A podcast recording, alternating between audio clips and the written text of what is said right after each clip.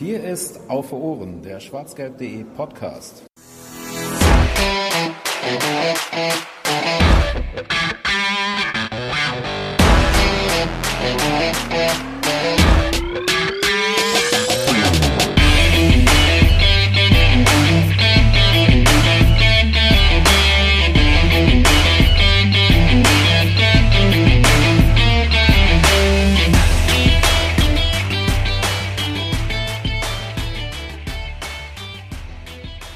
Kein Mensch, kein Tier, die Nummer 4. Und damit und mit dem Titel dieser Ausgabe sollte schon verraten sein, worum es äh, in der 71. Ausgabe von Auf den Punkt, dem schwarzgelb.de Spin-off-Podcast von Auf Ohren geht. Herzlich willkommen zur 71. Ausgabe. Wie gesagt, es geht natürlich um die neue Nummer 4 von Borussia Dortmund auch äh, große äh, Schuhsta Schuhstapfen, Fußstapfen zu füllen ähm, mit Nevin Sobotisch ja, zum anderen, äh, zum einen. Und wer hatte letzte Saison die Nummer 4, Jens? Bali, wenn mich nicht alles täuscht. Ich wollte es gerade nachgucken. Ja, dann guck das nach, während ich hier die äh, Anmoderation äh, zu Ende mache. Äh, Nico Schlotterbeck hat die Nummer 4 beim BVB und ist einer der Neuzugänge, über die wir bisher noch nicht geredet haben. Das wollen wir heute unbedingt nachholen. Dafür haben wir Jens in der Leitung, der gerade noch nachschaut, wer in der letzten Saison die Nummer 4 bei Borussia Dortmund getragen hat. Und zum anderen haben wir uns wieder Expertise geholt in der, ins Boot, äh, nämlich äh, Philipp Schneider äh, vom SC Freiburg Podcast Füchsle Talk auf meinsportpodcast.de. Schön, dass du da bist, Philipp, und herzlich willkommen. Hallo, schöne Grüße vom Bodensee. Da ist auch oh, das schön, jetzt. ja. Bevor es heiß wird in der nächsten Zeit, ja. kann man es da jetzt wahrscheinlich noch. Wobei auch, auch so ist am See, glaube ich, heiß schöner als hier oben auf dem als ohne See. Ja, ja. ja. Ja. So, wer hatte jetzt die vier? Und damit auch herzlich willkommen an Jens. Hallo. Äh, Transfermarkt hat clevererweise die Rückennummern nicht mehr im letztjährigen Kader. Das ist natürlich sehr klug. Da hat Axel Witzel keine Nummer, obwohl wir alle wissen, dass er die 28 hatte. Ähm, das macht es ein bisschen schwierig. Ich werde das herausfinden. Oder erste Aus Aufgabe für unsere Hörer, das uns in die Kommentare zu schreiben, wer letzte Saison Gut, dann lasse ich bleiben jetzt. beim BVB hatte. Ja, äh, Nico Schlotterbeck, äh, kurz äh, zu den äh, Eckdaten, ist 22 äh, Jahre jung, 1,91 groß, kommt für circa 20 Millionen Euro vom SC Freiburg jetzt äh, nach Dortmund oder ist schon gekommen. Die haben ja die Trainingseinheiten mittlerweile auch aufgenommen. Hat in seinem Notizbuch bisher 64 Bundesligaspiele stehen, fünf Tore, eine Vorlage, drei Länderspiele für die A-Nationalmannschaft, ist U21 Europameister und U19 Pokalsieger. Ähm, ja, und hat eigentlich auch eine recht interessante Zeit hinter sich, weil er erst in der Jugend für den Karlsruher SC gespielt hat, dann nach Freiburg gekommen ist, da dann die Jugend durchlaufen ist und da dann eben auch U19-Pokalsieger geworden ist. Ähm, dann war er erst bei den Amateuren in der Regionalliga. Die spielen ja auch mittlerweile dritte Liga, so wie die BVB-Amateure.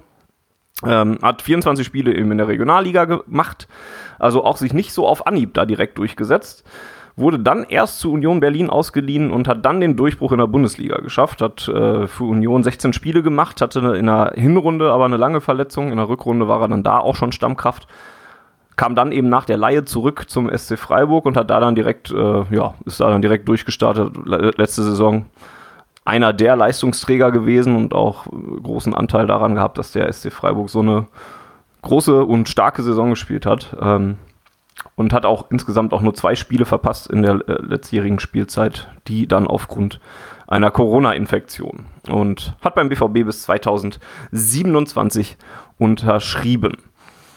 Vielleicht wäre das direkt, wo wir eben kurz seine Vita so ein bisschen vorgestellt haben, mit der Weg, mit dem, mit dem äh, ja, etwas holprigeren Start im, im Profifußball und der Laie zu Union Berlin.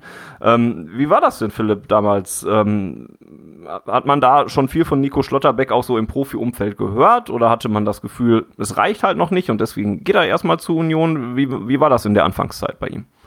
Naja, Nico Schlotterbeck kam na, kurz nach seinem Bruder hoch. Das war eine Zeit, wo Freiburg auch ähm, nicht so nicht so stabil war. Ähm, Kevin Schlotterbeck, ich glaube, der hat sich bei einem Spiel in Stuttgart dann verletzt und dann kam der Nico auf einmal hoch.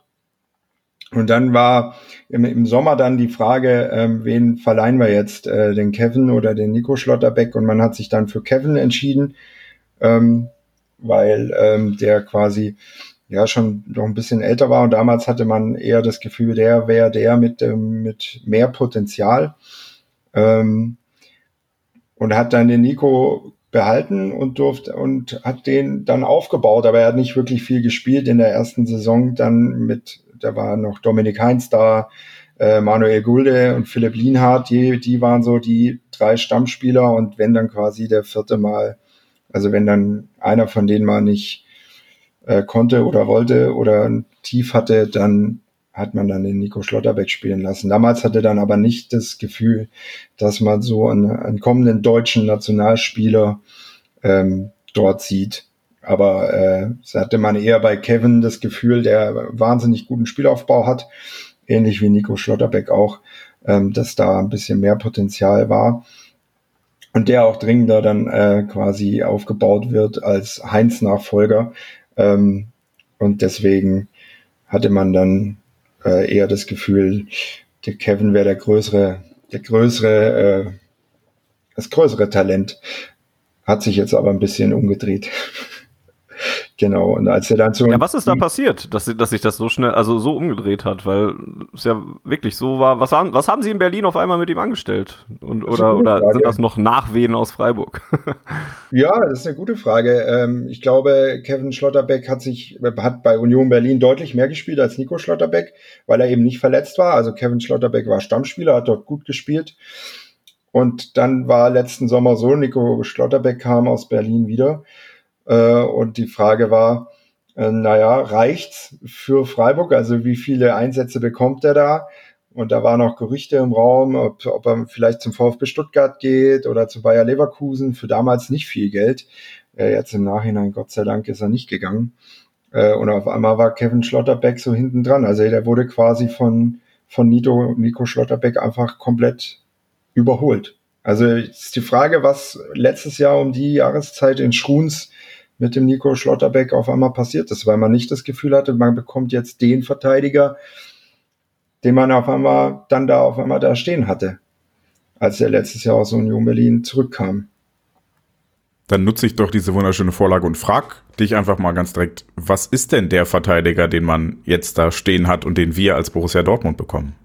Also ein, ein also ich finde ihn sehr, sehr präsent auf dem Platz. Der ähm, man fällt finde ich, mit seiner Körperhaltung auch schon ein bisschen auf. Ist ein bisschen ein ziemlicher ein Schrank. Ähnlich wie, wie, nicht so ein Schrank wie Niklas Süle, aber geht in die Richtung. Also da kann man sich echt drauf freuen. Ein sehr, sehr, ähm, wie soll ich sagen, mutiger Verteidiger. Also gab echt immer wieder Situationen in Spielen, wo er wirklich den Ball genommen hat und so wie früher Lucio auf einmal nach vorne dribbeln wollte und durchkam. Also ähm, das passierte auch. Leider passierte es auch ein paar Mal, dass, dass es dann halt nicht geklappt hat und auf einmal eine Riesenlücke da war und Freiburg, Freiburg eine Bude gefressen hat. Ähm, was mir wahnsinnig im Kopf bleibt, ist, und die werden mir sehr fehlen, sind die Diagonalbälle. Also der kann wirklich von der linken äh, Außenbahn den Ball rechts auf den Flügel schlagen und dann kann man da ähm, und wirklich in den Fuß, also das, das habe ich selten in Freiburg gesehen, solche Bälle. Und ähm, tatsächlich auch torgefährlich. Also gerade bei Standards, auch aufgrund seiner Größe. Was ihm noch hier und da ab, eben fehlerhaft äh, sein könnte, ist halt eben dieses Timing, wann spiele ich den Ball ab. Ähm, er ist sehr risikobereit, auch Teil auch von seinem Charakter, finde ich. Ähm, und ähm, hier und da das Tempo geht ihm ziemlich, also manchmal ein bisschen ab. Ich denke da an letztes Jahr eine Rückrunde gegen Brele Embolo oder Geraldo Becker. Ähm, da sah er dann drei, vier Mal echt ein bisschen alt aus. Ich habe einen kurzen Einwurf weil ich das gerade nachgeguckt habe aus, aus Interesse. Du sprachst ja davon, dass das ein ziemlicher Schrank ist, nicht so sehr wie Niklas Süde. Und ich habe gerade festgestellt, dass auf der Webseite vom BVB ähm, bei Nico Schlotterbeck das Gewicht dabei steht und bei Niklas Süde steht es einfach nicht. Das fand ich sehr, fand ich sehr amüsant kurz. Ähm, Okay, Diagonalbälle. Liegt bestimmt daran, dass da die offiziellen Erfassungen noch, also die offiziellen äh, Ach so, weil er noch nicht eingestiegen stattgefunden haben. Ja, okay. So, ja, ja. ja, ja. Vielleicht ist es auch ein Politikum. Wir, wir werden das im Auge behalten. Ähm, du hast gerade so ein paar Stärken und Schwächen angesprochen, die mir jetzt im Kader des BVB sogar sehr bekannt vorkommen. Das klang so ein bisschen nach Mats Hummels. mit, mit langen Diagonalbällen und sehr mutiger Verteidiger, aber dafür nicht so schnell. Ähm, würdest du oder hältst du diesen Vergleich für legitim? Tatsächlich, ja. Äh, nur, dass äh, Nico Schlotterbeck nicht so einen guten Außenrissball hat wie Mats Hummels. Ähm, ja, ich glaube, ich glaube, da kann man ein paar Parallelen ziehen. Ähm, was ich, ich finde Schlotterbeck nur aufgrund auch seiner Statur äh, stabiler im Zweikampf als, als Mats Hummels tatsächlich. Und, weiß nicht, natürlich auch ein ganz anderer Charakter. Äh, ja, aber den, den kann man schon ziehen, finde ich, den Vergleich aus meiner Sicht. Also laut bvb.de gleich groß und äh, Nico ist acht Kilo leichter. Echt? Also irgendwie kommt er, also, aber vielleicht sehe ich, also Hummels, äh, vielleicht unterscheide ich, also unterschätze ich den auch. Ich meine auch seine, irgendwie die Statur, ich meine, das Gewicht ist ja dann auch immer. Schlotterbeck, ich weiß nicht, habt ihr das Bild im Kopf, wie der mal vor der Gladbach-Kurve nach einem Tor gejubelt hat mit diesen, mit diesen äh, hier äh, beide Arme immer so wie so ein Bodybuilder nach oben. Das blieb mir ja, sehr. Ein bisschen was klingelt, ja. Irgendwie sehr präsent und äh, so, so wirkt er auch auf mich. Also um, sehr stabil einfach, ja. Was ja auch schon eigentlich, also auch bemerkenswert ist für, für jemanden, der erstens noch 22 Jahre jung ist und, und zum anderen ja jetzt auch, ja, mit, mit ein bisschen, ja, noch gar nicht so lange jetzt in dem Profifußball richtig aktiv ist, ne, und, und, und, und Fuß gefasst hat. Das ist ja schon bemerkenswert, dass er da so vorangeht, ne. Er wirkt ja auch auf dem Platz ähm, ja auch wie jemand, der da auch durchaus so ein bisschen die Führungsspielerrolle auch schon übernimmt, trotz seiner 22 Jahre. Oder äh, sehe ich das aus, aus der Distanz betrachtet verkehrt? Nee, das war auf jeden Fall so, auch in, auch in Freiburg. Ich glaube, dass ähm, er und auch ein Marc Flecken und so großen Anteil haben in der Kabine gehabt, mal ein bisschen offensiver ähm, voranzugehen, auch als es dann gegen Ende ging und dann klar war, okay, mit so und so viel Siegen könnte die Champions League drin sein und der Pokalsieg ist drin. Ich kann mich nach, nach dem Halbfinale steht Nico Schlotterbeck da und sagt, ah, er hat mal nachgerechnet, wenn wir die nächsten sechs Spiele gewinnen, sind wir auf jeden Fall in der Champions League und haben den Pokal gewonnen und das sollte unser Ziel sein. Äh, also er hat schon, schon ähm, er ist schon mutig, ja, sehr, sehr selbstbewusst. Etwas, was, was so in der Außenbetrachtung äh, Kevin Schlotterbeck dann so ein bisschen abgeht. Äh, der ist eher ein bisschen stillerer und in sich gekehrterer Typ. Nein, er ist da sehr, sehr, sehr mutig und äh, sehr offen und geht wirklich voran. Und ähm, ich habe viele Szenen beim Pokalfinale im Kopf, wo er die Fans animiert und seine Mitspieler animiert. Ähm, voranzugehen, weiterzugehen und sich selber da auch nicht zu schade ist, äh, sich selber ähm, zu pushen und zu motivieren, sonst wäre er bestimmt nicht, hätte er nicht so große Sprünge, glaube ich, letzten Sommer gemacht. Also ich glaube, da kann man sich wirklich auf einen, auf einen Spieler wirklich freuen. Ein interessanter Charakter auch einfach wirkt ja auch nicht, ne, also wie der klassische Fußballer, der, der nicht ganz so viel zwischen den Ohren hat oder ja. so. Er wirkt ja recht reflektiert. Ich fand das auch alles, was er so rund um den Wechsel auch von sich gegeben hat, fand ich da auch noch passend zu. Vielleicht hat man das aus Freiburger Sicht dann vielleicht ein bisschen anders gesehen, aber wenn ich das richtig mitgekriegt habe, hat er die Gerüchte, die es ja immer wieder gab, nicht nur rund um BVB, sondern um Abgang generell, äh, und dann hat er ja im Saisonschlussspurt ja eigentlich sogar gesagt, dass er das gar nicht erst jetzt kommentieren will, sondern dass er sich auf Freiburg kon konzentrieren will. Ne? Und dann ist es ja dann doch irgendwie, glaube ich, doch noch rausgekommen. Ähm, aber ich fand, wie er damit umgegangen ist, fand ich auch schon nicht schlecht. Ähm, aber da wäre die Frage, ob das aus Freiburger Perspektive vielleicht ein bisschen anders zu bewerten ist. ist ja, hat ja immer zwei Seiten, so ein Wechsel. Hat immer zwei Seiten. Tatsächlich fand ich es da sehr angenehm. Ähm, äh, dass er gesagt hat, ja, er will sich konzentrieren auf Freiburg und dann irgendwann war quasi ist der Koch, Kochtopf mit der Gerüchteküche äh, quasi übergelaufen und dann war so klar, okay, wir können es nicht mehr nicht mehr unter der unter Verschluss halten und dann zu sagen, ja, es stimmt und äh, das ist jetzt gut, das Thema ist erledigt und danach war es eigentlich auch kaum noch Thema. Also es war okay, jetzt der Wechsel ist klar, alles gut. Freiburg konnte dann äh, relativ schnell kam dann irgendwie intern das mit Ginter raus, also nicht nach weit außen, aber man hat es irgendwie mitbekommen über Ecken. Und dann war man da sehr entspannt und hat sich so ähm, dann gedacht, okay, ja, war klar, dass er geht. Also für mich war das einfach klar nach diesen Leistungen und ein Jahr Vertrag, diesen Fußballer wirst du nicht halten können. Und ähm, dann fand ich es echt äh, okay, auch gut zu sagen, ja, es ist jetzt gut, dass das Thema weg ist und ich wollte das und dann ist das Thema jetzt erledigt und da war es auch wirklich erledigt. So, und dann ist klar, der, der, der Junge wird sich jetzt noch vier Spiele hier den Arsch aufreißen, damit Freiburg das maximal beste Ergebnis bekommt aus dem, aus diesen vier Spielen. Das war dann leider nicht so gut immer, aber ja, das hat dann schon, schon gepasst und ich finde tatsächlich ihn auch einen sehr, sehr reflektierten Mensch, ja. Und auch einer, der, der glaube ich wirklich, also er wirkt authentisch, ja, ne? Also ich, ich, wir hatten in Freiburg wirklich, also ich das Gefühl, der mag diesen Verein, der war super gerne hier und ähm, das wirkt nicht so aufgesetzt wie bei anderen Fußballern. Also und der auch wie wie lange da in, in Hamburg gefeiert wurde und der kam immer wieder in die Kurve gerannt und sich gefreut wie ein kleines Kind und so. Also das wirkt einfach authentisch. Frag mich ja äh, ganz ehrlich häufiger, warum diese Kommunikation nicht so offen stattfindet bei Vereinen, weil auf der einen Seite hast du dann die Unruhe ob er geht, aber natürlich hast du auch das Risiko, dass wenn klar ist, dass er geht, dass man ihm dann nach, äh, also nachher, wie, wie es bei Marco Rose und Mönchengladbach der Fall war, dass man ihm dann nachher Vorwürfe macht und es dann deshalb in die Binsen geht. Aber ich weiß nicht, ob das nicht aufwiegt, dass man vorher Unruhe hat, dadurch, dass alle immer drüber reden, ob er geht, ob er nicht geht, dann kann man auch einfach relativ früh klar sagen, jo, macht er. Also fand ich auch so von außen betrachtet, einmal natürlich für uns als BVB ganz gut und auch sonst fand ich die Kommunikation da relativ angenehm, soweit ich das mitbekommen habe. Ähm, bist du denn sportlich traurig, dass er geht? Also du hast ja gerade schon gesagt, ihr hättet ihn wahrscheinlich nicht halten können, aber ähm, ich kriege heute noch Anfeindungen, liebe Grüße nach Köln, für, für Sally Özcan. Ja, uns wird der Abstieg gewünscht seitdem, ja.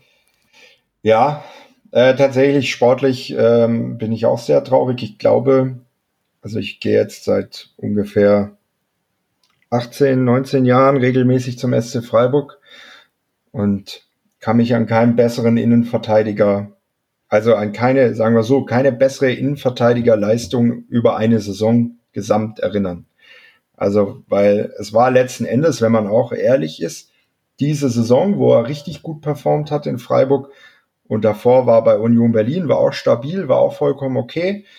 Äh, und davor war es jetzt nicht so, dass man da dann jetzt groß ihm nachgeweint hätte, wenn er gegangen wäre. Also ähm, diese eine Saison war unfassbar gut und ich habe, glaube selten über so eine lange Saison so eine, also auch für Innenverteidiger auffällige Saison gesehen.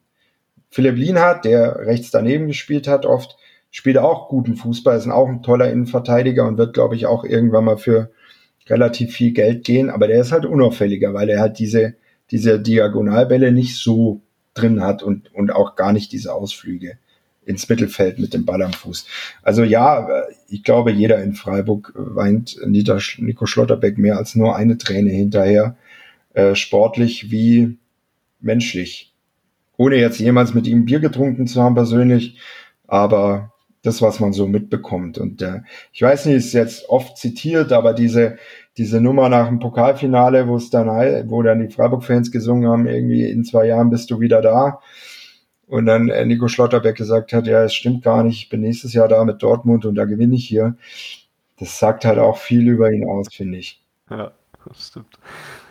Wie fragil würdest du das Ganze denn noch so bewerten? Weil wenn man provokant fragt und auch weil man als Dortmunder, Dortmund-Fan ja auch so ein bisschen gebranntes Kind ist, was die teuren Verpflichtungen von deutschen Nationalspielern angeht, die eine gute Saison gespielt haben, ähm, da könnte man ja jetzt auch sagen, ja, jetzt hat jetzt eine, eine richtig gute Saison konstant gehabt und davor eine halbe okaye Saison, so wie du es gerade halt schon zusammengefasst hast. Ähm, ohne dass ich das jetzt selber äh, glauben würde, weil ich halt auch sehr viel Potenzial da drin sehe und er ja auch generell sehr viel gehypt wird.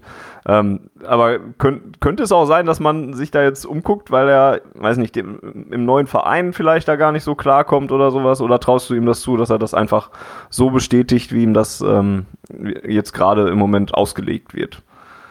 Also zutrauen tue ich es ihm auf jeden Fall. Es ist halt immer, wie es immer ist, äh, die Frage, wie lebt er sich ein in Dortmund, wie sehr lässt man ihm auch äh, quasi die Chance, Fehler zu machen, weil ich bin überzeugt, die wird er machen. Die hat er auch in Freiburg gemacht. Und eben, er ist 22 Jahre jung. Ähm, ich glaube eben dadurch, dass er sehr intelligent äh, wirkt ähm, und sehr reflektiert wird, ist die Chance, dass er das bestätigt, tatsächlich sehr hoch. Allerdings, ich glaube, mit als ich habe mir ploppt mir immer mir ploppt der Name Matze Ginter oft auf, wenn ich äh, wenn ich an denk an eine gute Saison und äh, dann nach Dortmund gegangen. Ähm, der hat's ja dann bei, beim BVB, wenn ich es jetzt richtig im Kopf habe, nicht nur bestätigt, sage ich mal. Also, es war okay jetzt. War okay, also keine ja. Bäume rausgerissen ja. und so, war, war, war ganz solide. Ne? Ja. Haben eben im Vorgespräch hat Jens mich daran erinnert, dass er dann nochmal Rechtsverteidiger war und so, aber es ist jetzt nicht so, dass er ähm, jetzt irgendwie wie hier eine Legendenstatue irgendwo stehen hat. Ja, ja das glaube ich.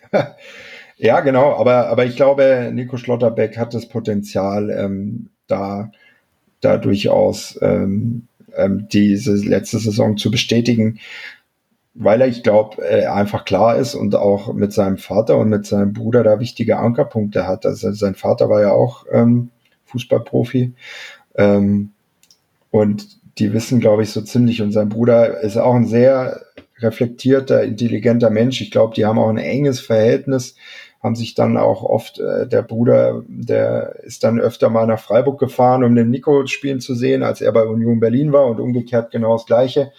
Also ich glaube, die haben dann sehr enges Verhältnis und ich glaube, die werden äh, sich gegenseitig da unterstützen. Und äh, ich glaube, dem wird dann keiner groß den Kopf verdrehen. Ähm, deswegen sehe ich da gute Chancen tatsächlich für den BVB, dass der da weitermacht und sein Potenzial einfach bestätigt. Vor allem, weil es auch immer, immer mehr nach oben ging. Es war ja nie, nie so, dass der mit 17 da auf der Matte stand und äh, man das Gefühl hatte, man hat hier einen fertigen Innenverteidiger und seitdem spielt er denselben Stiefel, sondern der wurde Jahr für Jahr besser. Also ich meine, ja, der kam ja auch recht spät nach Freiburg. Ist jetzt nicht so, dass der irgendwie acht Jahre in Freiburg schon gespielt hatte, sondern der kam ja dann in die, in die U19, im zweiten Jahr U19, wenn ich es richtig im Kopf habe. Also auch relativ spät schon und dann sich immer weiter langsam weiterentwickelt hat und letztes Jahr irgendwie explodiert ist. Gut, das nimmt mir ein bisschen die Bedenken, die ich hatte, ähm, nachdem wir bei, bei äh, Sully vom FC das gleiche Problem hatten, dass wir auch gedacht haben, okay, vor einem Jahr hätte jeder FC-Fan den mit Kusshand irgendwo anders hin abgegeben und sich gefreut, noch Geld dafür zu bekommen und jetzt weinen sie alle hinterher, dass er geht ähm, hatte ich kurz die Befürchtung, dass das bei Schlotterbeck das gleiche ist. Vor einem Jahr hätten den alle abgegeben und jetzt heulen sie alle rum. Ähm, aber du hast mir ein bisschen die Sorge genommen. Wie groß war denn sein Anteil an der ja dann doch sehr guten Saison des SC in der letzten Saison? Ja, tatsächlich äh, sehr groß. Ähm, als, als er dann gefehlt hat mit eben einer Covid-Infektion, ich glaube, das war sogar in Dortmund, ähm, ähm, beim 5-1 äh, und gegen, bei, gegen Bielefeld ein 2-2. Es waren beides sehr, sehr ärgerliche Spiele, wo er mit seiner Präsenz einfach gefehlt hat. Und ähm, ansonsten war das eine wirklich sehr gute Saison. Er hatte immer wieder einzelne, einzelne Fehler drin und er hat uns auch ehrlich gesagt Punkte gekostet in Köln. Hat eine ganz komische Aktion gehabt. Man verliert 1-0 nach einer Nummer von, auch von ihm gegen Union Berlin sah er nicht so gut aus und gegen Gladbach auch. Also es gab immer wieder Momente, wo man gemerkt hat, ah, also irgendwie, natürlich, der muss sich noch weiterentwickeln, der macht Fehler, der wird auch weiter Fehler machen, so wie jeder andere Fußballer auch. Ähm, aber er hat auch wahnsinnig, äh, wahnsinnig viele Spiele gewonnen. Also ich denke gerade an das, ich weiß nicht, ob er das Pokalfinale gesehen hat, aber da, da ein wahnsinnig gutes Spiel. Oder ich denke auch an das Hinspiel gegen, gegen Borussia Dortmund wo der zusammen mit Philipp Lienhardt äh, den, den Kollegen Haaland mal aus dem Spiel genommen hat und man das Gefühl hatte, die machen hier, der macht hier ja keinen Stich. Ähm, also er hatte wirklich sehr großen Anteil an der gesamten Saison, nicht nur sportlich, sondern ich glaube auch in der Kabine, weil es halt in Freiburg ist es eigentlich so, jeder ist immer glücklich, wenn wenn man nicht absteigt und im Pokal nicht in der ersten Runde bei oder Haching verliert, dann, dann spricht man hier schon von einer guten Saison. Und er war einer der ersten Spieler, der gesagt hat, ey, wir sind jetzt zur Winterpause Dritter. Natürlich wollen wir nächstes Jahr Europapokal spielen und wir sind noch im Pokal dabei und wir wollen diesen Pokal gewinnen. Und das ist in Freiburg tatsächlich einfach was Neues gewesen, was anderes gewesen. Und dass man nicht erst davon gesagt hat, ja, wir wollen nach Europa, wenn man eh schon quasi so gut wie drin war, sondern einer der Spieler war, der einfach recht früh gesagt hat, nein, warum sollten wir auch, wenn wir der SC Freiburg sind, hier nicht einfach sagen, nein, wir wollen nach Europa, wir wollen den Pokal gewinnen. Und letzten Endes Champions League hat nicht viel gefehlt und auch zum Pokalsieg hat auch nicht viel gefehlt so. Also der hatte wirklich einen sehr großen Anteil äh, an der an der an der vergangenen Saison. Ja. ja gerade im Pokalfinale wurde das ja auch offenkundig, da hat er ein Wahnsinnsspiel gemacht ja. und Leipzig ja fast den aber, Alleingang erst aufgehalten. Ja, aber im Nachhinein muss man ja dann sagen, hätte man von ihm natürlich auch gedacht, auch wegen seinem Charakter und seiner auch ja. Coolness, der schießt auch einen Elfmeter. Hat er nicht gemacht, hat er im Nachhinein, und auch das finde ich ein Zeichen von Stärke zugegeben, dass er gesagt hat, er hatte nicht, mhm. nicht den Mut, hier einen Elfmeter zu schießen. Aber auch, auch das finde ich, klar kann man jetzt sagen, okay, blöd, aber dass du keine Elfmeter geschossen hast, aber im Nachhinein dazustehen und zu sagen, naja, ich wäre halt der fünfte Schütze gewesen, hätte ja ihm keiner nachweisen können, dass das nicht der Fall ist oder so. Ähm, das hat er halt auch gehabt und das empfinde ich auch als Zeichen von Stärke, dann hinterher zu, dazustehen und zu sagen, ja, in dem Moment habe ich nicht den Mut gehabt. Das ja, passt ja auch zu der Authentizität, die du eben angesprochen hattest, ne? dass er einfach ehrlich ist und dass, ja. dass er dann halt auch einfach so kommuniziert. Ne? Ja. Ähm, was, was braucht Schlotterbeck denn, um glücklich zu sein? Also welche Spielertypen braucht er denn neben sich? So wie du das äh, gesagt hast mit diesen riskanten Vorstößen oder so, da klingen so meine Alarmglocken und sagen, der bräuchte jemanden an der Seite, der ihn eher absichert dann bei seinen Vorstößen. Ähm, jetzt hat der BVB Mats Hummels und Nik äh, Niklas Süle ja zum Beispiel noch ganz, ganz sicher sind wir uns auch noch nicht, welches System der BVB da jetzt äh, spielen wird in der nächsten Saison. Ob jetzt mit Viererkette oder mit Dreierkette. Gibt's da, was sind die Wohlfühlbedingungen für, für Nico Stotterbeck? Was, was braucht er an seiner Seite und in welchem System kommt er am besten klar? Also letzte Saison äh, hat Freiburg überwiegend in der Fünferkette gespielt mit, mit Lienhardt und Gulde zusammen und beide, Lienhardt und Gulde sind äh, Gulde sowieso ehrliche Fußballarbeiter, sag ich mal. Ähm, Lienhardt ist da nochmal noch mal höher anzusiedeln als Gulde, aber der, der macht quasi seinen Part und war dann, war dann schon dafür da, auch mitzuhelfen, eben solche Ausflüge dann mit abzusichern. Also ähm, ist jetzt nicht so, man muss sich jetzt nicht so vorstellen, sobald Schlotterbeck den Ball hat, wird, wird er auch nach vorne laufen und durchgehen, das nicht. Aber es gibt Situationen und die bringen auch teilweise Erfolg, wo es dann so ist. Also ich fand, Freiburg war letzte Saison sehr, sehr stabil in der Fünferkette. Ich habe sie gerne in der Fünferkette gesehen und der braucht wirklich einen neben sich, der mit dem er äh, quasi, der ihn dann ein bisschen absichert. Also ich glaube, wenn dann beide irgendwie so Lucio-mäßig nach vorne laufen, dann können sie arg löchrig werden hinten drin. Ähm, ja, tatsächlich ist das so. Und ich glaube, ähm, wahnsinnig Vorteil für den BVB wird sein schnelles, schnellen Tempo über die Außenbahn, die dann Schlotterbeck quasi mit seinen Bällen in den, hinter den Raum oder in den Fuß äh, beliefern kann, also mit seinen Diagonalbällen. Aber ich glaube, da hat der BVB ganz gute Karten gehabt in letzter Zeit. Also da bin ich wirklich optimistisch, ja. Damit hast du dann schon eine Hörerfrage von Benjamin beantwortet, der auch gefragt hätte, ob wir ihn oder ob du ihn dann zum Beispiel äh, dir neben Mats Hummels vorstellen könntest. Und äh, das klang gerade eher nicht so, weil die sich vielleicht auch einfach zu ähnlich sind. Ja. Zumal Mats Hummels ja, selbst wenn er Rechtsfuß ist, eher lieber von der linken Innenverteidigerposition kommt. Ähm, und dann wahrscheinlich eher nicht der absichernde Innenverteidiger wäre, den Nico Schlotterbeck bräuchte. Ja, tatsächlich kann ich mir ein, ein Pärchen, wenn man jetzt Viererkette spielen wollen würde, ähm, eher mit, mit, äh, mit Niklas Süle vorstellen als mit äh, Mats Hummels. Das empfinde ich als sehr homogener. Ja. Weil der auch schon mal so, also, oder habe ich das falsch im Kopf? Hat Niklas Süle nicht auch schon mal so Ausflüge nach vorne mit drin? So, da er auch schon mal so einen Drang nach vorne zu gehen. Ja. Süle-Episode liegt schon wieder so lange zurück. Die liegt echt lange zurück, die haben wir im Winter schon gemacht.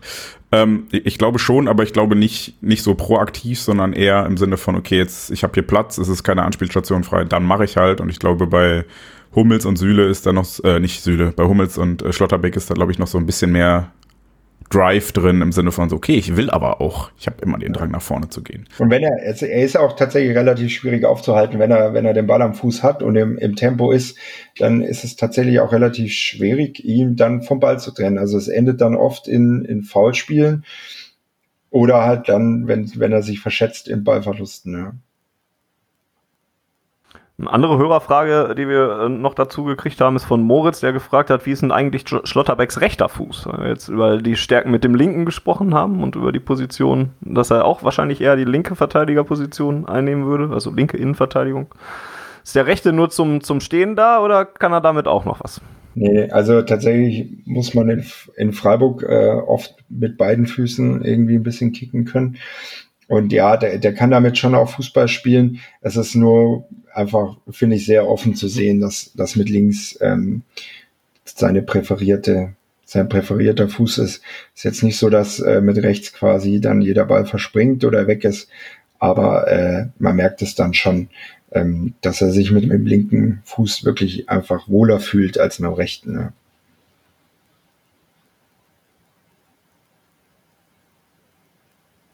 Jens guckt schon fragend. Äh, ja, ich, ich ja. gucke gerade, ob ich noch Fragen in unserem Dokument finde, die ich auf jeden Fall stellen wollen würde. Ja, ich glaube, die wichtigsten Sachen haben wir abgearbeitet. Und äh, könnte man vielleicht den Bogen noch ein bisschen zu Freiburg ähm, nochmal spannen, weil ähm, du ja eben schon gesagt hast, dass man mit Matze Ginter sich ja da jemanden hol geholt hat, ähm, der ihn direkt gut ersetzen kann. Ähm, was ist denn so deine Sicht auf, auf Freiburg, was die kommende Saison angeht? Das wird ja auch noch spannend mit der Zusatzbelastung durch die äh, Euroleague, ähm, die da kommt und hoffentlich viele Spiele, die man da noch hat.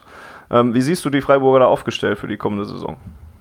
Ja, tatsächlich eben, man konnte mit Ginter zwar einen anderen Spielertypen, finde ich, als, als Schlotterbeck und leider auch kein, kein Linksfuß verpflichten, aber es ist auch ganz neu in Deutschland, dass ein aktueller deutscher Nationalspieler äh, im, im besten Fußballeralter mit 28 nach Freiburg wechselt. Das hatten wir hier noch nicht. Also ähm, macht dich da, das nicht auch ein bisschen skeptisch?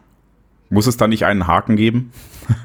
ja, bei Ginter, Ginter ist, glaube ich, wirklich, äh, dass er schon hier war. Ich glaube, wenn, wenn er noch nie hier gewesen wäre in Freiburg, dann wäre er, glaube ich, nicht gekommen.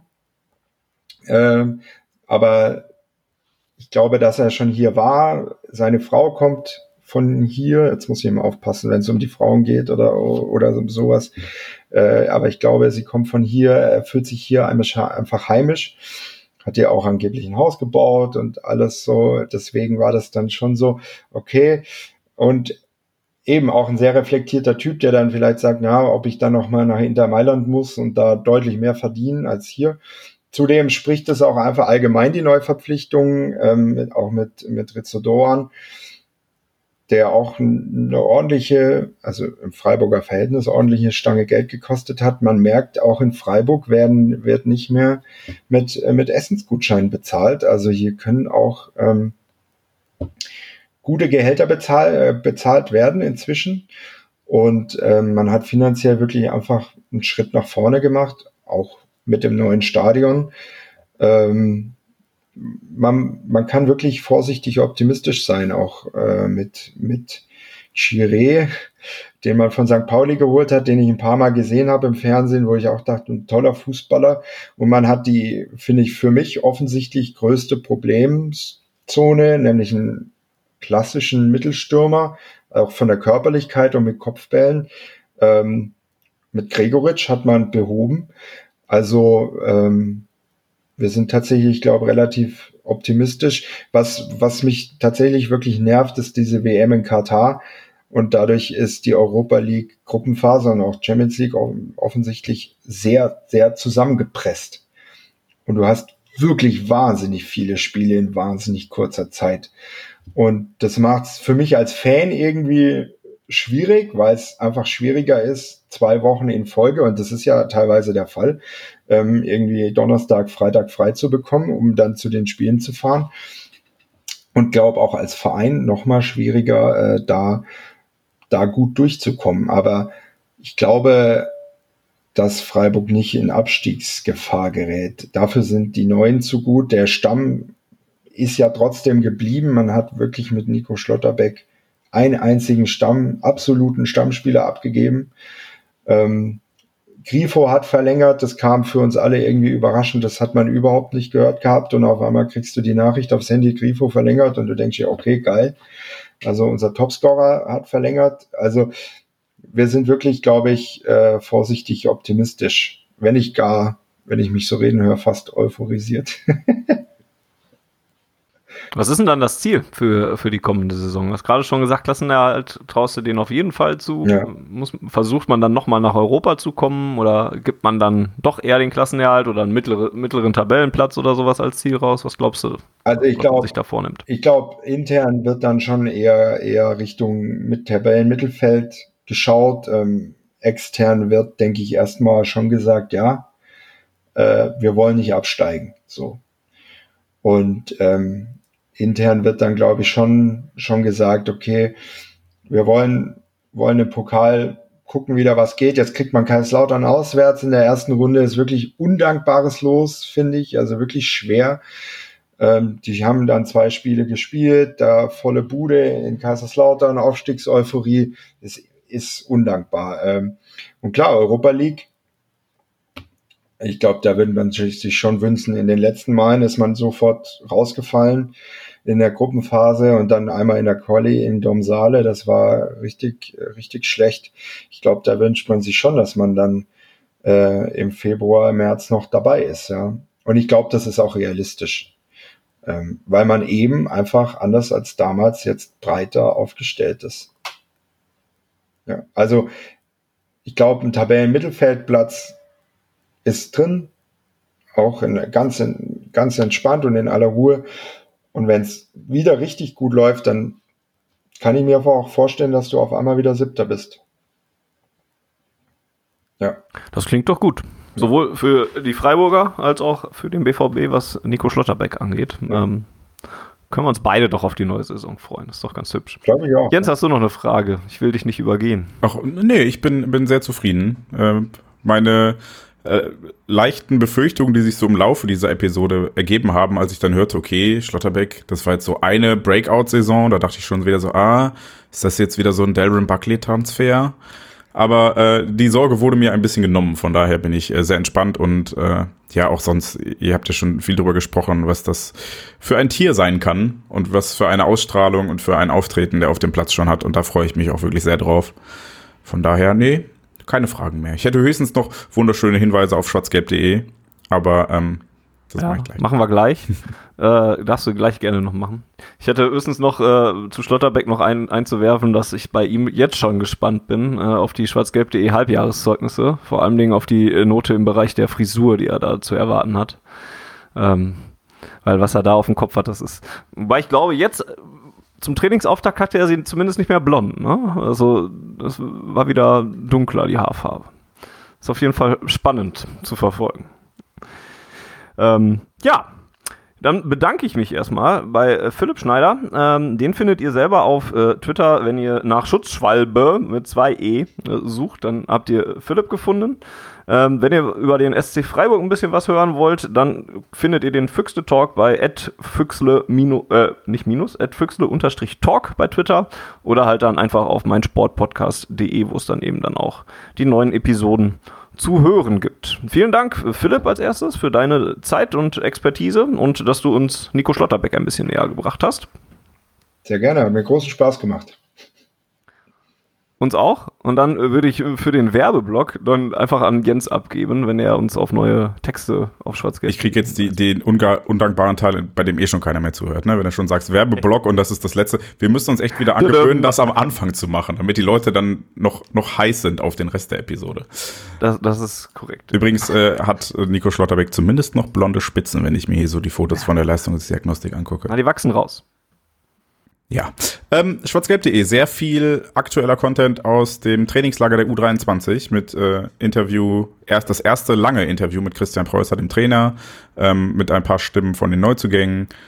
Und generell sind äh, die Jungs und vor allem Mädels aus unserer Amateur-Crew da sehr aktiv, posten auch viel bei Twitter oder bei Instagram. Also guckt euch das mal an und ähm, von uns gibt's dann bald auch wieder eine weitere Folge zu, ich musste eben ein bisschen schmunzeln, als, als Philipp den stämmigen Stürmer, den stämmigen Mittelstürmer ansprach, weil das Funnys Pet Peeve ist quasi.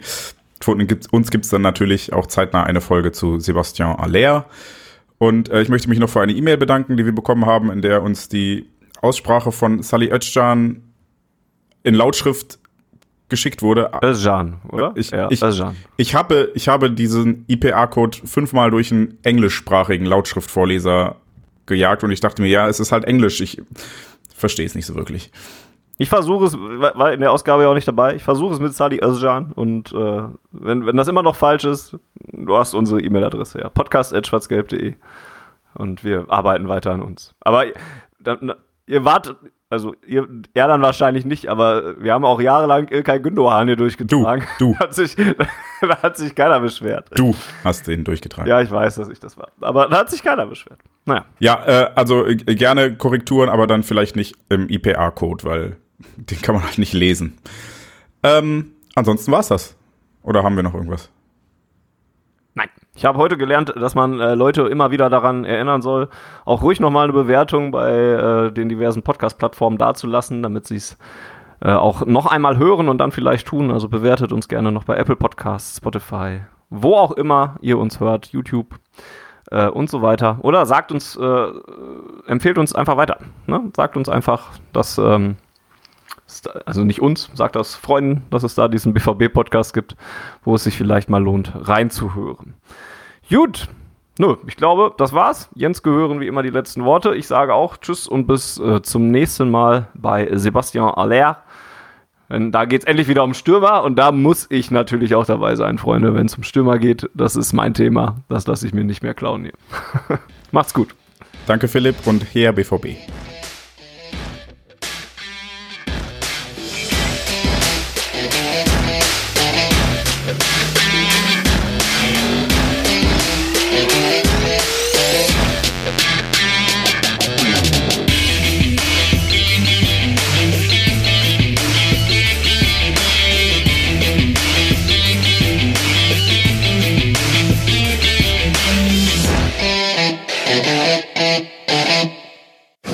Zuhörerzahl, wie immer präsentiert von schwarzgelb.de, dem Fanzine über Borussia Dortmund.